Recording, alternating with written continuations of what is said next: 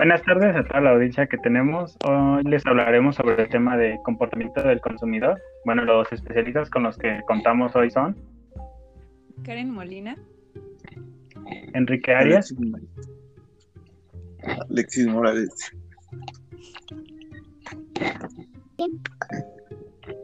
y Liliana Santillán.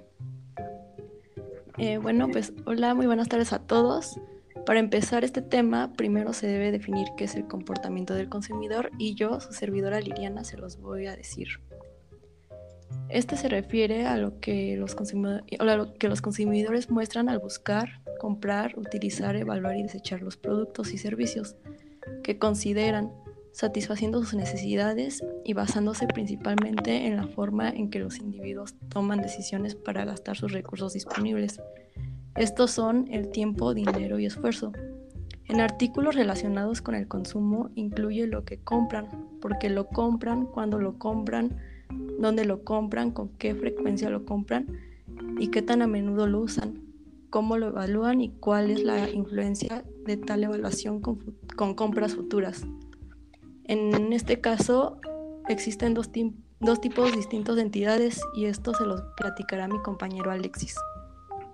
Ah, ¿Qué tal? Buenas tardes. Sí, pues el primero sería consumidor personal. Este compra bienes y servicios para su consumo propio, uso de su familia u obsequio para un amigo.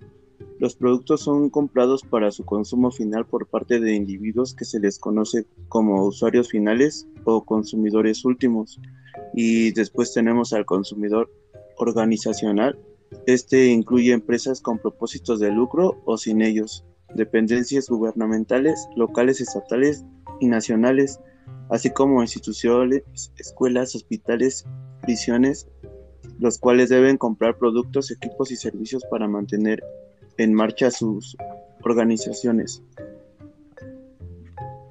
Un dato interesante que me gustaría agregar es que la revolución digital en los mercados de hoy permite mucho mayor grado de personalización en los productos, servicios y mensajes publicitarios que las antiguas herramientas del marketing, dando la oportunidad de conservar la relación que tienen con sus clientes.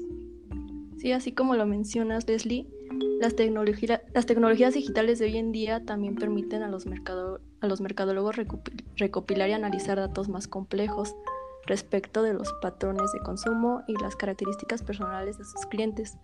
La misma tecnología da al consumidor la oportunidad de encontrar mayor información sobre los productos o servicios. Todo esto desde la comunidad de su hogar. De hecho, casi una década eh, llevamos de la revolución digital y esta presentó cambios significativos en el ambiente de los negocios. Eh, bueno, yo les voy a comentar tres de ellos. Eh, uno de ellos es que actualmente los consumidores tienen más poder que antes.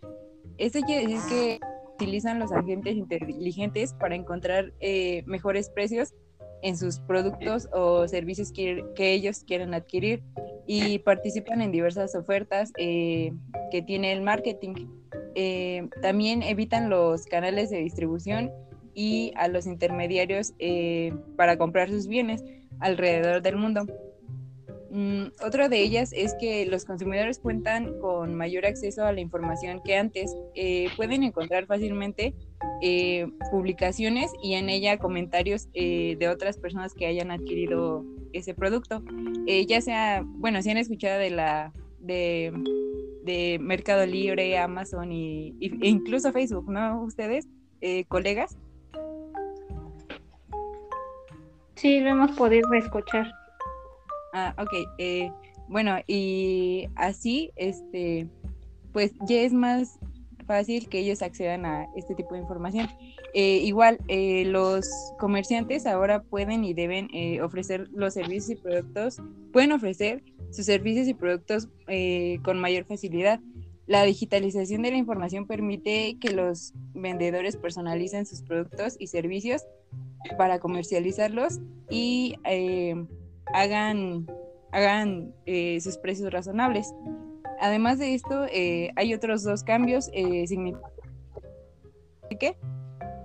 En efecto, Karen, pues también contamos con el aumento en los intercambios instantáneos entre vendedores y consumidores, pues esto se hace posible eh, con un intercambio interactivo de dos sentidos, donde pues los consumidores responden de una forma y casi instantánea al mensaje del mercadólogo. Ah, también las empresas pues cuentan con información acerca de los consumidores de forma más rápida y fácil. Los mercadólogos pues indagan el comportamiento en línea de pues, los, sus consumidores y así las empresas crean y actualizan bases de datos eh, de sus clientes de manera eficiente y poco onerosa.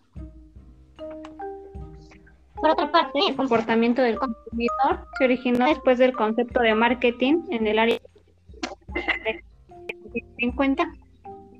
En ese los conceptos de producción, producto y venta. Además, cabe mencionar que esos conceptos mencionados son de vital importancia para poder estudiar el comportamiento del eh, existen tres conceptos importantes que los investigadores han relacionado con este tema del consumidor. Uno de ellos es la producción. Este indica que el consumidor está más interesado por la disponibilidad de los productos de bajo precio, Aquí entra el, el marketing, ya que busca una producción eficiente y a precio bajo y sobre todo una distribución intensa. Bueno, y otro de los conceptos es el producto y dice que los consumidores optarán eh, por comprar el producto con mayor calidad, eh, mayor desempeño y eh, disponibilidad. Esto, con esto se tiene que la orientación al producto va dirigido hacia la miopía del marketing. Quiere decir que el enfoque del producto, se enfocan en el producto en vez de en las necesidades que realmente tiene el consumidor eh, que quiere satisfacer. ¿Y cuál es el último punto, Alexis? Pues así es, en cuanto a la venta, consiste en el objeto principal de los mercadólogos, el cual es vender el producto que ellos decidieron producir, aunque este enfoque tiene un defecto, el cual es que los mercadólogos no están interesados en satisfacer las necesidades del cliente. Bueno, pues todo esto va de la mano también pues con la satisfacción de los consumidores, pues esta es la percepción que tiene desempeño del producto o servicio en relación a sus eh, expectativas. Ah, el concepto de, satisfacción del consumidor pues es una función de las expectativas del cliente eh, aquí el objetivo general pues es ofrecer valor a los consumidores de manera continua y pues eficaz.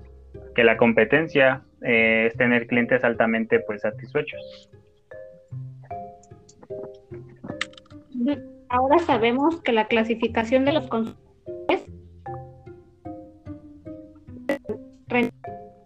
allá de los consumidores demográficos, socioculturales.